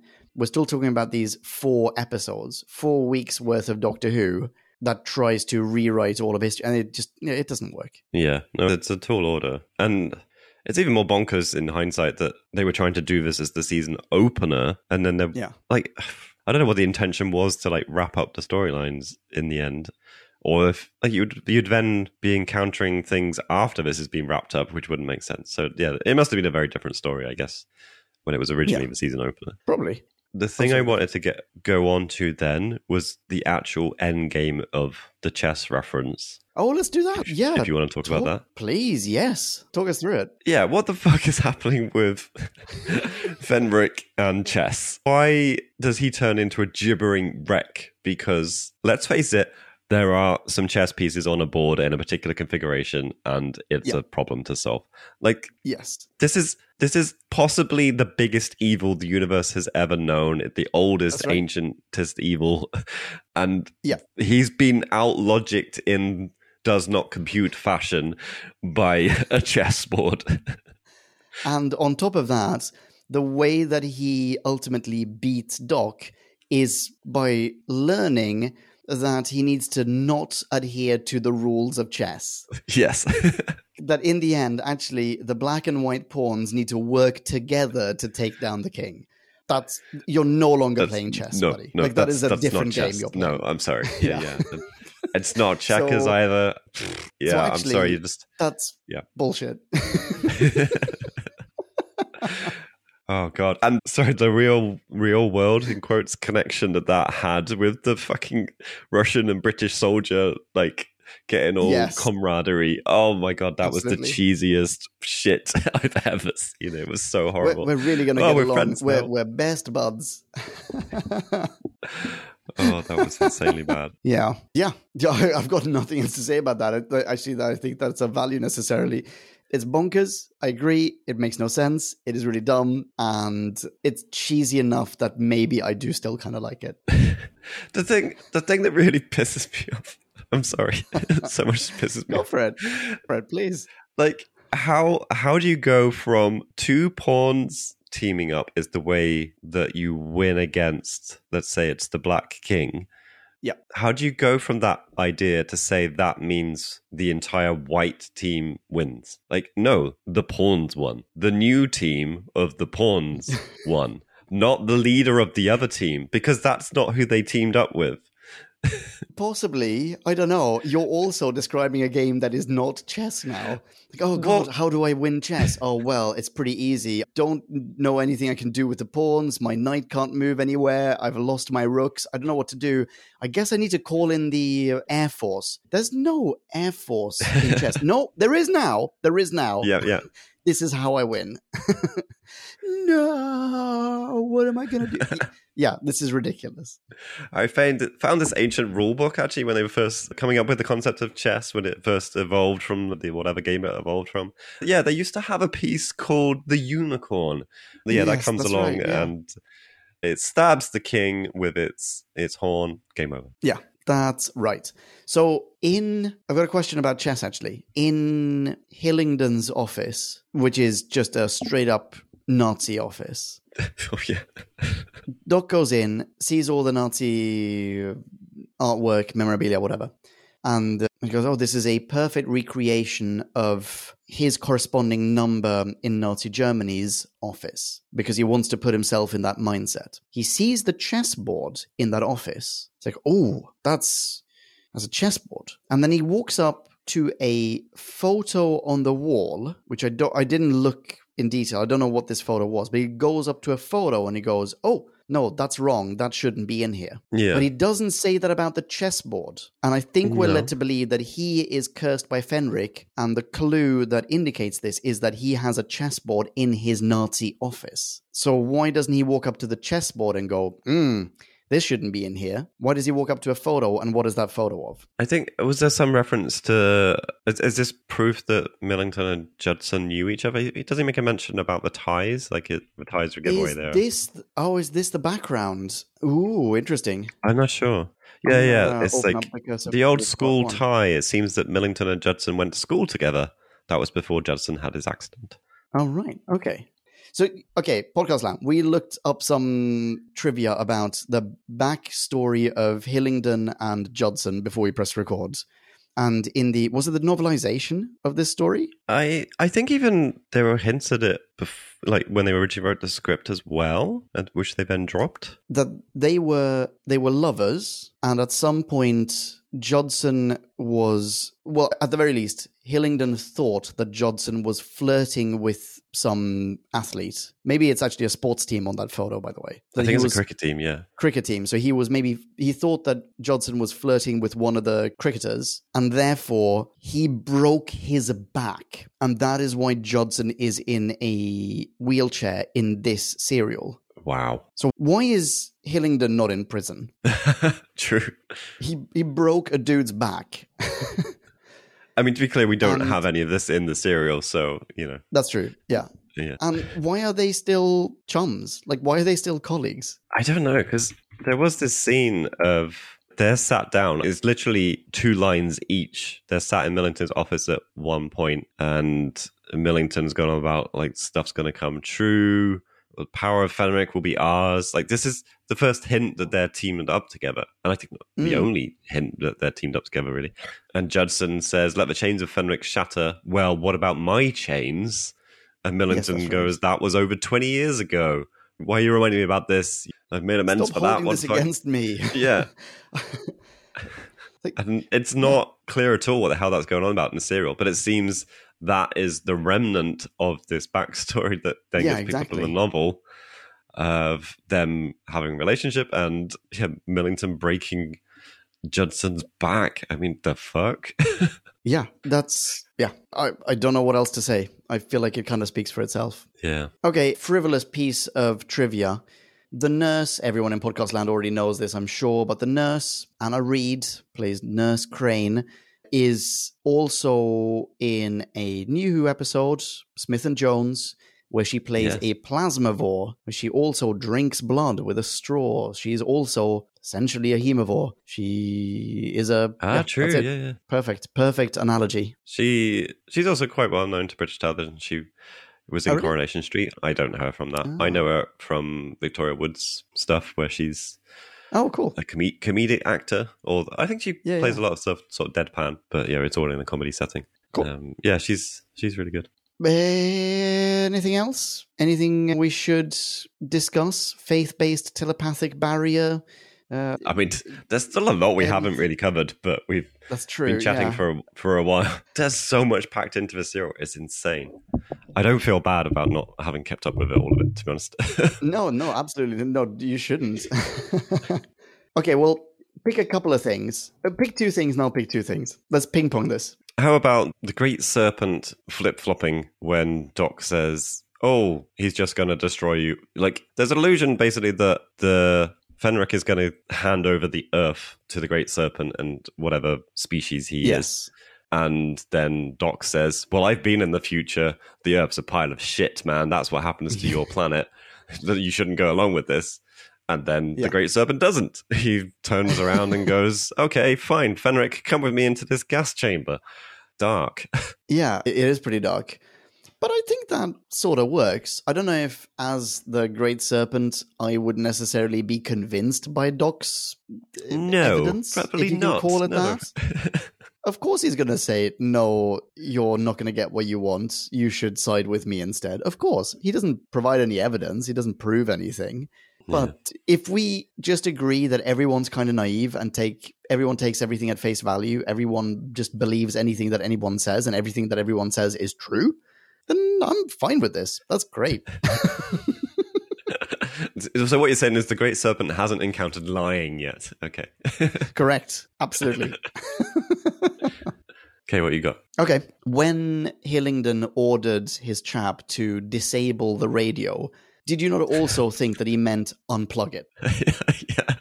It's like you can take the plug away, just don't make it easy for them to use it. Not, oh, Yeah. okay, I'll go at this with a fucking axe.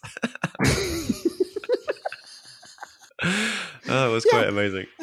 Yeah, when he goes, Oh, I'm not sure I can obey that order. then in hindsight, you realize, Oh, that's why he couldn't, because he was interpreting this as, I will just pulverize the equipment. it's so dumb. Yeah, it's pretty dumb. Go for it.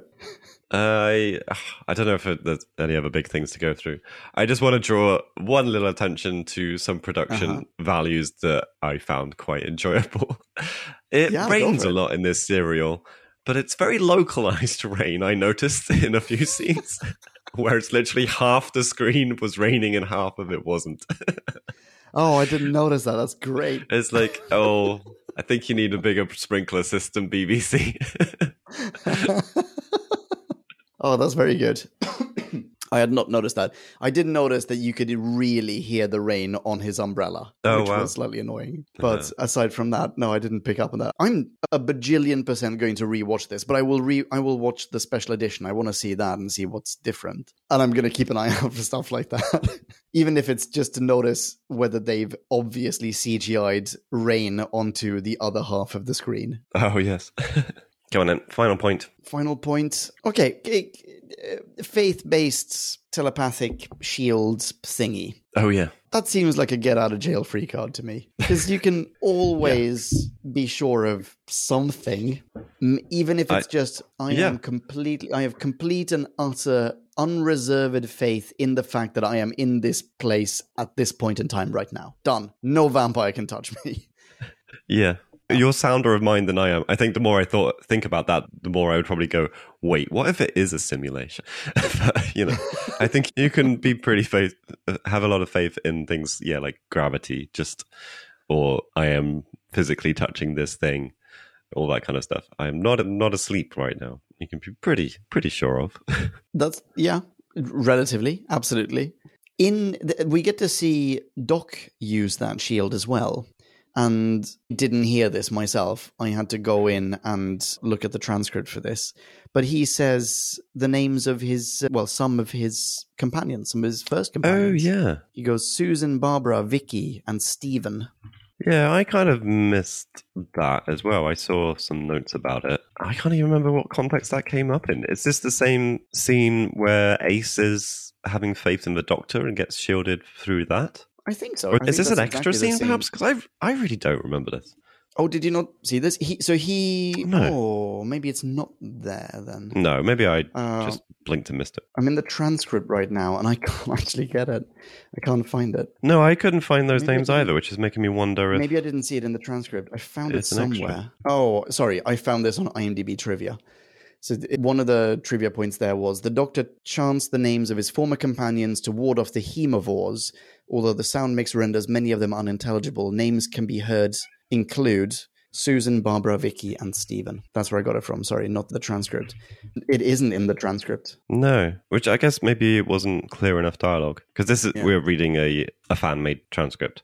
I believe Yeah, this is what this site is, so I'm pretty possibly sure. they yeah. didn't pick up on it. Yeah, in, that's interesting quite, that's quite nice. reference. in a sense, it's very nice that he's bringing up. Oh, sorry. I'm just making the same point you did. I think. Carry on, please. Oh, okay. sorry, I th- th- we definitely have a delay. Yeah, it's a nice point. It's a very nice point. How do you feel about it not being Ace? Oh, interesting. Why does he not say Susan, Barbara, Vicki, Steven, Ace? Yeah. I wonder how intentional that is, or if they just wanted to reference previous companions because it's fan servicey. Yeah, maybe. Whether they are saying something there. Because, yeah, I'm not sure how much faith Doc does have in Ace based on what we've already said about the way he's treating her and stuff. It's Yeah, true. unclear. Yeah. Very true. Hmm, interesting. Hmm. All right, something to mull over. Yeah, we, we can mull that one. I am, yeah, Yeah. I'm tapped out. well, whilst everyone has that to swill around their mouths Hmm. before the final tasting session, how about we go and rate this? Let's. And now it is time to rate this. Did we love or hate this? Bing bong, bing bong, hey la la la la la la. Ratings. Well, here we are once again. You've made it through to the R minis ratings, that bit of the podcast episode. Mm-hmm. I was the only one that even attempted to put a fingertip on Tippet Nose, so I won that game. Yeah, you did. And that means, Leon, you are going to read us your rating first, I believe. I will. Yeah, I'm gonna. I'm gonna dive right in. Well, I think we've established at least that I feel that this is a story that bears rewatching, and I am. I'm certainly going to direct my attention at the special edition. FYI, by the way, it is available on Daily Motion. I did find it there, so if anyone's interested, have a look. But it is pretty low res, so I think maybe eBaying that DVD might be the way to go. Anywho, whether we agree or disagree with what happens in this story, the general consensus has got to be that it is pretty important stuff, Whovian stuff. Sly McCoy is terrific. Yes, there is a greater emphasis on his conniving, manipulative, grey eminence ruling from the shadows type personality. And that's where the agree slash disagree bit sort of comes in. But regardless, it's very interesting, and he does a very good job of delivering that. So, bravo. Ace really gets a chance to shine here as well. I like that she gets to solve logical problems and prove herself really clever. But I'm really sorry. It just doesn't work for me in general. Like, I don't buy it. I'm very happy for her to Yeah. have greater agency, but I don't buy it because to me, she's just that companion who got star lorded before she had a chance to get any schooling and who solves problems with bombs and baseball bats, not maths. True. This is a different companion that they've written here. The foe, well, what did you call them? Zombiers? Copyright Jim Cakes. Love that, by the way. was that what it was? Zombiers? Some zompires, I called them, yeah. Zompires. Oh, that's even Yeah. better. Yeah, hang on. I'm to write that down. That's so good. I think that's going to be part of the brief encapsulation summary abstract of this episode. Anyway, they look terrific. They're gross and they're gorgeous. The two girls who are turned into sirens are about as annoying as any biped has ever been, but it's too late to change that now. What other foes are there? The serpent. The serpent is not a serpent, but looked phenomenal. And you know what? I came pretty close to sympathizing with him or with her. Sorry. I think I read this in the trivia on IMDb. In the novels or comic books or audiobooks or whatever it might be, it's clarified uh, the Great Serpent. The Great Serpent? Am I using the name think from so. Flux, the Grand Serpent? The Great Serpent? Whatever. The Serpent is a she slash her. And Mm. also, on the note of sympathizing with her, in the transcripts, there are bits. So I've I've not seen the special edition, but in the transcript, if you've got that in front of you, there are bits that are in in italics, and those bits are from the special edition. And there are parts Ah, there. okay. So I haven't seen this, but I've read something where you get a little bit more of the serpent's backstory, sort of the becoming time stormed into Viking times, having to protect that GD bottle, going to Transylvania, and I'm assuming meeting Dracula and so on and so forth. There's a whole thing there of this this character hasn't really had a sense of self for millennia, or at least 1.7 millennia, and it, it, deserves our sympathy. So interesting. Uh, Fenric himself, though, wow, what a what a wiener, what a weenie in a bottle. That's the only reason I said wiener. I would have preferred this to have been some other established ancient evil, like off the top of my head, great intelligence, okay, great uh, Black Guardian, the Mara, anything that had already been established because any attempt to create and cap law at the same time is just going to fail. So doesn't really work for me, but interesting. Production value, plus points, whatever, yada yada yada. Greatest asset, espionage, action, Ace's circular bootstrap paradox backstory, Bill Nighy, Nicholas Goddamn Parsons, umpires, lake women. Yeah, I'm on board for all of it. Biggest flaw, though, far too little meddling monk. Main takeaway, perhaps I'll judge the uncut version higher, and I've given this a rating of 3.9. So that's not as good as Ghostlight or Battlefield, but it is better than Paradise Towers, and mathematically, it's just short of 10 times as good as Greatest Show in the Galaxy. wow, that's still a pretty big heart you've got there, I must say. Yeah. I mean, I thank you, thank you very much. That was an awesome, awesome mini. I think Pleasure. you, yeah, you're probably not far away from a lot of people out there in podcast land. Ooh, I'm slightly concerned I now. know. I, As I, drop caught in, a, at a couple of them, and they are pretty Yeah. high up there. yeah. I mean, I don't disagree with anything you've said. I think it's just it settles in my mind slightly lower in the scale of judging Mhm. Doctor Who, which is obviously these numbers in brackets. Everyone remember out there in podcast land, we're not saying like this is a three point nine out of five in terms of everything in the universe. It's just That's in right. terms of Doctor Who. Yeah. Yeah. Anyway, just said giving you all a cushion before I get my number. Okay. 1.8. hey, have you been looking at my notes? No. oh, sorry. Okay, yeah. What do I think? So, unfortunately, I think pretty much everything in this serial just feels a bit rushed and ham fisted.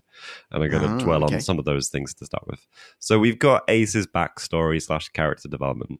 We've got a nice explanation for the time storm, which was left kind of unexplained, but it doesn't really add much in the grand scheme of things. It's just a bit of a throwaway explanation. Like, I, Yeah. to be clear, I kind of like that there's an arc. I'll get to that anyway. But yeah, we've got the fact that she hates her mum, but we don't know why. We get that she meets her mum and her grandmother, but doesn't piece that together. She has to have that explained to her. That's really frustrating. We've got yet again a trope with this character where she meets some young people and immediately becomes best friends. Oh, why is so this a thing? Even though she barely spends any time with them until they get That's transformed true. into sirens and then they probably pop up more frequently. I think she hangs out with them on the beach briefly. They go swimming and she's like, Oh, I hate swimming, it's for losers. And that's it. we get her falling for Sorin, and it just sort of comes out of nowhere. And it just feels really weird because this is a character. I strongly feel about this. This is a character that is consistently being written younger than she is meant to be. She comes Oh. across very immature most of the time. And now she's being put up against adult soldiers as romantic situations. It just it came off weird to me. Oh, So what else do we have that I think is a bit rushed or missed opportunities, whatever? Just a little note: the Siren Girls. I was getting serious Vampires of Venice vibes from them. It just oh was I that level of yes, You're right. yeah, just like cringe and awfulness. Like yeah, Yeah. not good stuff. That's so true. This the ancient evil that's supposedly been popping up everywhere. Uh, the reference is just there's chess sets. It's like there's this evil hasn't been manifesting necessarily. I guess there was the reference to Lady Peinforte, like something was perhaps possessing her to do stuff. But I don't know. It just uh, all felt ham-fisted. We've got. I just picking up on a point you just made. Actually, solid- solidified some stuff in my head. This great serpent character that then turns on Fenric at the end if we got that backstory, if that character had been expanded, could have so clearly been like Darth Vader to Fenric's Emperor. And it would have mm. felt like a worthy scene of just, yeah, someone who had good inside them just being manipulated. We don't know anything about this character. They're just like some other big ancient evil type thing that gets summoned and then Doc talks to for two seconds, and they go, "All right, okay, fine, yeah, I'll just go sacrifice myself then, whatever." We also get this random bit about yeah, war being a game played by politicians, and that soldiers should just unite to overthrow the shackles of whatever. Ah, yeah, just just I don't know. What else is going on? We've got just a lot of really short scenes. I felt in this serial, a lot of cutting backwards and forwards, just an incredibly fast pace. We weren't allowed to just sit and dwell on anything, particularly when things just ramped up towards the end. It felt like the last ten minutes were on fast forward. It was just yeah, true. insane. We've got in reference, it is referenced in this serial, but we have Doc again knowing details about what's going on, not letting anyone, including the audience, know that he knows, and so that you can join in with the fun of it all. It's just it always feels a bit just poorly written. Like that's that's the takeaway I get from it. It's not that Doc's being clever. It's that you didn't write this in a way that we get to know what's happening, and it just it's a bit frustrating. But yeah, I see. It's not all bad. Like I think I really like the fact they filmed this on location. It was it was really good. I think the production levels were pretty high in general. Some of the, costumes, like the Great Serpent, we said was, was an amazing costume. You're right. All the Haemovores looked pretty good as well. Even even the sirens, like all they had was like turned like pale and with some long fingernails. I think that actually looked pretty cool. Acting in general was pretty good, apart from the Siren Girls, and I think I'd probably have to throw Judson in with this as well. I think he was just such a caricature; it was ridiculous. Judson was so good. It was dialed up to 20. It should have come back down to like nine. but I also, I do have to give props for an attempt at an arc of some kind. I do appreciate that. Hmm. I like that we've been able to sit here and go, well, what did that mean for this thing that happened previously? And could we rewatch it and get a different thing from it? I'm not convinced I would take things differently now knowing this in hindsight, but I definitely give you marks for attempting it, even though it felt a little bit flat for me. And I also really like this story is focusing quite a lot on the Doctor and the Companion. Like that's mm. quite a rarity in classic, and I think it's such a missed opportunity in a lot of t- a lot of cases because these are characters we spend a lot of time with, and it feels like in a lot of cases we don't know them very well. We don't know like their backstories, like the companions. We don't even know the Doctor's backstory, and they're trying to do a little bit expose with both of those things, and I appreciate that. I do appreciate that. So yeah, for me overall, it's a bit of a confusing mess. It's got some good ideas in there, but it's lost a bit amongst the tangled story and attempt at like the arc. So I'm just going to go straight down the middle with this 2.5. Wow, two two point five. I mean, is it too late to change my rating? You've kind of talked me down. That's a fantastic mini with some very solid arguments. yeah. By the way, it may not surprise you to learn that the two vampire siren actors acted in nothing else after this. Oh wow, okay. Yeah. Sorry. Sorry to both of them, but I'm hoping that they had very fruitful careers in some other industry. But yeah, yeah. yeah, fanta- oh my god, fantastic mini. Yeah. So yeah, I'm feeling a little bit harsh. I No, still going to throw that caveat out. I think I could sit down and watch this without a review ahead on and enjoy it. So Yeah. anyway, let's perhaps then see how this settled in podcast land's minds, eh? Shall we go to the listener minutes? Oh, do we dare? Yeah, let's do it. Listener minis. Now let's hear from Podcast Land. Max 250, or it would get out of hand. Oi, oi, you lucky people. Welcome once again to the listener minis section of this podcast episode. We've got a literal handful, five minis in this time. Yes. Yeah, we were a little bit switching around schedule wise, so possibly some of you didn't manage to get your reviews in time. Apologies for that. yeah, sorry about that. But we've got three we're going to read out in their full splendor, and then a mm. couple we're just going to snip, snip, snip. First up, we have got Stephen from Canada. From Canada. Hello, Stephen. Hello there, Stephen. Stephen says, for point of reference, I watched the reconstruction of the VHS extended version included on the season 26 Blu ray box set and watched it before Ghostlight as it was intended by the creators. Okay. Mhm. With that in mind, Stephen continues, What an incredibly creative story! Full of espionage, action, mystery, and fantasy. I love the World War II setting, and it is amazingly realized both in terms of set design, costumes, and acting. Ace gets some wonderful, though enigmatic closure, and we continue on for melee adventures. Stephen continues, while this is an excellent and thoroughly enjoyable story, I do feel like it has some pacing issues. The story is very dense and really doesn't give the viewer a chance to let everything sink in. I think a slower pace spread across more episodes would have worked better. Overall, this story earns, holy moly, five non government property genie vases out of five. Wowzers. Okie dokie then. Yeah. But again, this is the extended edition. And even the extended edition, Steven says, feels. it's too fast paced still. Yeah, yeah. exactly. yeah, holy moly. Oh, Stephen, excellent stuff. Thank you so much for that. I'm so curious about this special edition. I really, really want to see it. Yeah. No, it is intriguing, actually. By the way, we didn't feel like talk about that weird ending for Ace. She jumps into the water and has we hear her inner monologue as she swims around. Wait, what? What does she do? Oh, is this not in the cut that you saw?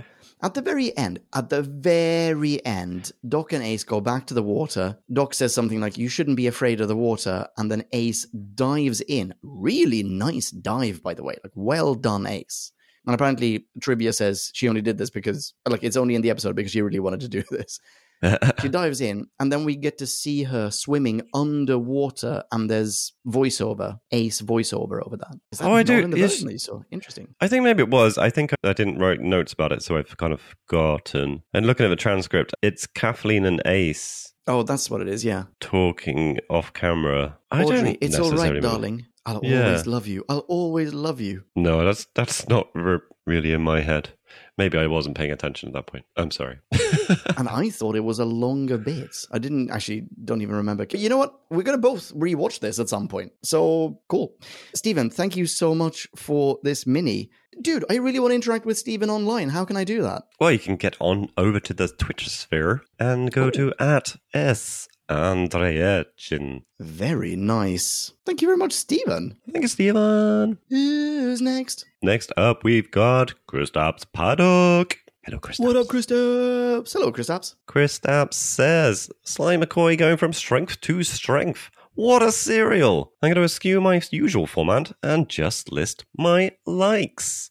Oh, terrific. I'll, I'll take the first chunk and then you can dive in, my friend. A fantastic, well realized new monster. Hmm. The Vikings, the commies, Ace solving a logic puzzle, a man Sure. getting possessed. This is starting to sound like a Where's Wally, to be honest. Ace meeting her grandmother, Ace holding her mother as an infant. Okay, that's weird. Kristaps continues the list. More chess. Ace kicking ass. The doctor being clever. The doctor making Ace confront her trauma again. Ace going swimming in a baptismal metaphor. Oh, I see. Yeah, okay. hmm Two teenagers calling people names and two teenagers turning into zombies. Actually, that's Nice a solid list. list. It's, like, it's genuinely a solid list. Nice one, Kristaps. And rounding it up, Kristaps says, I could keep going on and on. There's so much to love here. Watching this season with you all makes me question who in the hell cancelled this show after this season? and Kristaps gives this a rating of what, Mr. Leon? Holy moly. Kristaps gives this a rating of 4.5 puritanical old moms scolding girls for going swimming out of 5. Wow, nice. Wicked, evil girls. oh, wow, yeah. Ah, another Yeah, good another stuff. person out there in podcast land with a humongous heart. Great Yeah, stuff, enormous. Kristaps. Thank you. Thank you very much, Kristaps. Who's next? Next up, we've got Ollie Raven. Hello, What Ollie. up, Ollie? Ollie starts. Hello there. Hello. So we're Hello. off to the death throes of World War II then for some blood sucking shenanigans. Oh, yeah. As with Delta, this isn't an era the early days of the show would have treated as historical. Doc forges documents to gain access to a military base. Is this another pre Eccleston psychic paper sighting? I'm going to say no. Yes, I would also say no. Yeah, no, no. This There's is this is him like concept, exactly as you say, Ollie. This is him forging documents. This is Yeah. Doc committing fraud. yes. The late Nicholas Parsons gives a solid performance here as a vicar suffering a wartime crisis of faith. At the time of Mm. writing, I have not long watched a new Dracula film called Renfield, which seems at one point, possibly spoiler for non who recent fiction alert, block your ears if you wish, podcast land, to borrow this serial's interpretation of why vampires actually recoil at the sight of the cross. Interesting. So it's yeah, based on Uh, faith, I assume. cool. He continues. Speaking of guest stars, is that two Haemovore-based adventures Anne Reid's been part of now, counting New Who's Smith and Jones? Yes, yes, it is. Ollie. Ollie continues. The baby turning out to be Ace's mother is a great twist, but does ruin the story's rewatchability level a smidgen. I also enjoyed how the scene was directed when she went for a swim. No wonder that Soviet soldier fell for her terrible flirting so easily. Oh, hum. Whistles. And Ollie sums up this was one of the first pair of Doctor Who DVDs I ever bought alongside the two Doctors. So I clearly Yes. already held it in high regard from earlier viewings. And then ratings wise, Ollie says overall, I award it 4.5 emotionally crippled intergalactic chess pieces. Surely the show will only go from strength to strength from here. Oh. Oh, oh, yeah, I Oh. don't want to disappoint, so let's just leave it that. Ollie, terrific mini, very good stuff, and fantastic rating. Hey, Kristaps, here's your friend who agrees with you. Nice one. Yeah. People who are not Ollie should absolutely say hi to Ollie online. Where can they find Ollie? Ollie can be found on Instagram at Foggy Doctor Who. That's, That's- Doctor, the honorific title Abbreviation. abbreviated as Yeah. DR. That's right, yeah. Yeah. Nice one, Ollie. Thank you very much. Thank you, Ollie. Who's next? Next, we're into our last couple, which are being snipped, unfortunately, but we have none other than the Zoonmeister himself, Peter Zunich. Oh my god, the one, the only. Hello, Peter. My neighbors must wonder what we get up to. Peter says, snip, snippity, snip, snip, snip, and he concludes with everything else is near perfect. Hmm, guess you need to read the entire mini to understand what he's talking about. All that was needed was a bit of finishing paint in between the things that go boom. And he gives this 4.6 plot points that even influenced events revisited in New Who. Ooh. Very, very, very, very nice.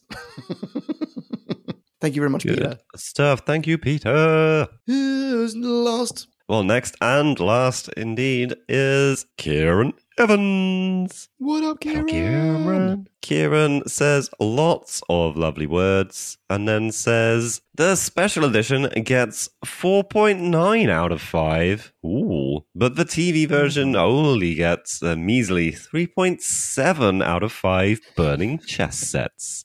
Yeah, all right. Well, there you wow. go. That big of a difference. We need to watch this thing, dude. Yeah. Oh, Kieran, terrific. Thank you, Kieran. Ratings, plural. Hmm. If I was trying to deliver some things across a city, for example, and wanted to hire a van, but I'm worried about the pollution levels inside city centres and feel like I should. In general, some kind of electric seen CO2 vehicle. levels are super high. Yeah. Absolutely do. Where, where exactly might I go to procure such a thing? Cakes, I'm so glad you asked. The answer is simple. Head on over to KJ Evans 2. Use the promo code Who Back When, all in one word, for 10% off your first Evan purchase. That's KJ Evans 2 for all your Evan needs. Twice. Thanks, Kieran. Thank you, Kieran. well, holy moly, that was it. Yeah. We've talked my about God. stuff. Podcast Land's got their say. Yeah, thanks Um, everyone who sent something in. Yes, thank you all. Curse of Fenric, tick. We have but how do you feel one to this, go. one Oh my god. Oh my goodness. Yeah. Oh wow. like, okay, how are we going to play this? Are you going to be able to get through just not sobbing the entire next podcast episode? Uh, Well, I can't promise that I won't be in tears. well, I will make it work. It'll Yeah, it'll yeah. be whatever it is. I mean, to be clear, you're seeing a separation. Like the next serial, Survival, is the end of classic. I mean, we obviously get That's the right. TV movie Yep. in between, but that's its own thing. Yeah. The next one is It really is, yeah. the end of classic. Yeah. That's it. Ironically, paradoxically entitled Survival. Yes. Yeah. Good point. This is the strangest next time on on Doctor Who, next time on Who Back When we've ever encountered, I think. it's crazy. I'm so happy I'm here at the end to be part of this with you, dude. Oh my god, Um, I'm so happy that you're here too, man. but yeah, that's part of what's coming up next. Spoilers for the next segment in this episode, wrapping it up. Mm. Yeah, next up, classic wise, we will be diving into survival. That's right. Unfortunately, the classic era itself will not be surviving at the end of it, but hopefully Yeah. that serial gives us some stuff. Do you have any idea what it's Go. about, by the way? I have zero idea. I have seen who is in it. I don't know anything about the plot. Okay, Um, right, cool. New Who, though, will pop up before then, and you guys will be Yes, talking about right. what? We're going to be wrapping up the Flux season, season 13, with the Vanquishers. Ooh, Yeah, nice. And so that's the last Flux, and then you're into the odd specials? that's right. Yeah, that's the last Yeah. Flux. And then what do we have? Daleks in a storage facility and Sea Devils on a pirate ship. And Yeah. I'm pretty sure those are the actual titles. And I can't remember else. Oh, Power of the Doctor. yeah, yeah. Wow. It's all it's all coming Yeah. to a head. Audio wise, you've still got redacted to That's get right. to at we some have point. sort of semi penciled that in. So we Oh, are okay. we're probably going to be doing that in the next, like maybe the next couple of weeks. I'm not entirely sure. We'll figure it Yeah. out. I haven't listened to it yet, but that's coming up very soon. Nice. And bonus wise, well, Survival will not just be the end of Classic, it will be the end of the Seventh Doctor era. So we will have That's a right. Seventh Doctor retrospective coming up in the bonus. Absolutely, Category. we will. Yeah. Yeah. Obviously, before then, if you want to reach out online, you can grab Mr. Leon on Twitter. How would they address you? They can address me as at Ponken, P O N K E N. If seriously, podcast land, say hi. I will say hi right back. I very rarely leave a message unread and unanswered. So go for it. Don't expect me to Um, tweet though. no. That's far too much pressure. Yeah, I can be found in similar situations on Mastodon at jimmy at the whatnow.eu. Also, Oh don't really post much, but I try and interact if people are so inclined to message me. That's really good stuff. Yeah. And clearly you have been interacting with people about this one even. Yeah, yeah, people have been, well, one, one person in particular was reaching out, Nice. let me know about the arc that was coming, the character development that was car- coming. So, yeah. That's good stuff. Yeah, good stuff. Cool. Well, that wraps up this episode. It's been a blast. Thanks, dude, for entertaining myself and Podcast Land and chatting. Oh, thanks. along. Uh, you, dude, in italics. Thank you, Podcast Land, for being a wonderful audience. You, you always know how to lift us up when we need it, when the show's flagging a bit, and we need you to cheer along, and just you go silent when it gets all dramatic. And you just you always Yeah. know how to play it so well. So uh, It's so the true. time. Every time that I'm sad, Podcast Land just comes up to me, puts a hand on my shoulder, then another hand behind my ear, and from behind my ear plucks out a little gold coin. oh, they're so good at that. Yeah, yeah. Until the next time, which will be the last time in Classic Who until the movie. See you. Yeah, rock on, be rad and excellent to each other, and uh, cha ciao. Kablamo! Oh, did you enjoy the show? Then please do what the cosmos compels you to and spread the gospel of who back when. Tell your friends. But I've got no friends. No problemo, tell some strangers. Hooray!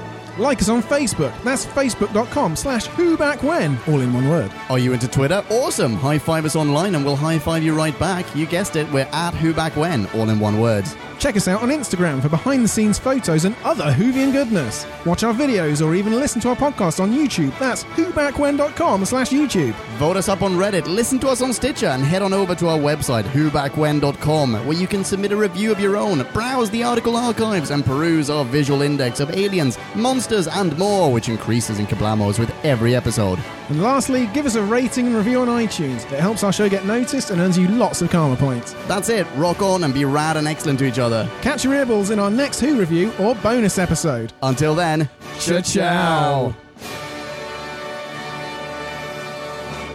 Who back when?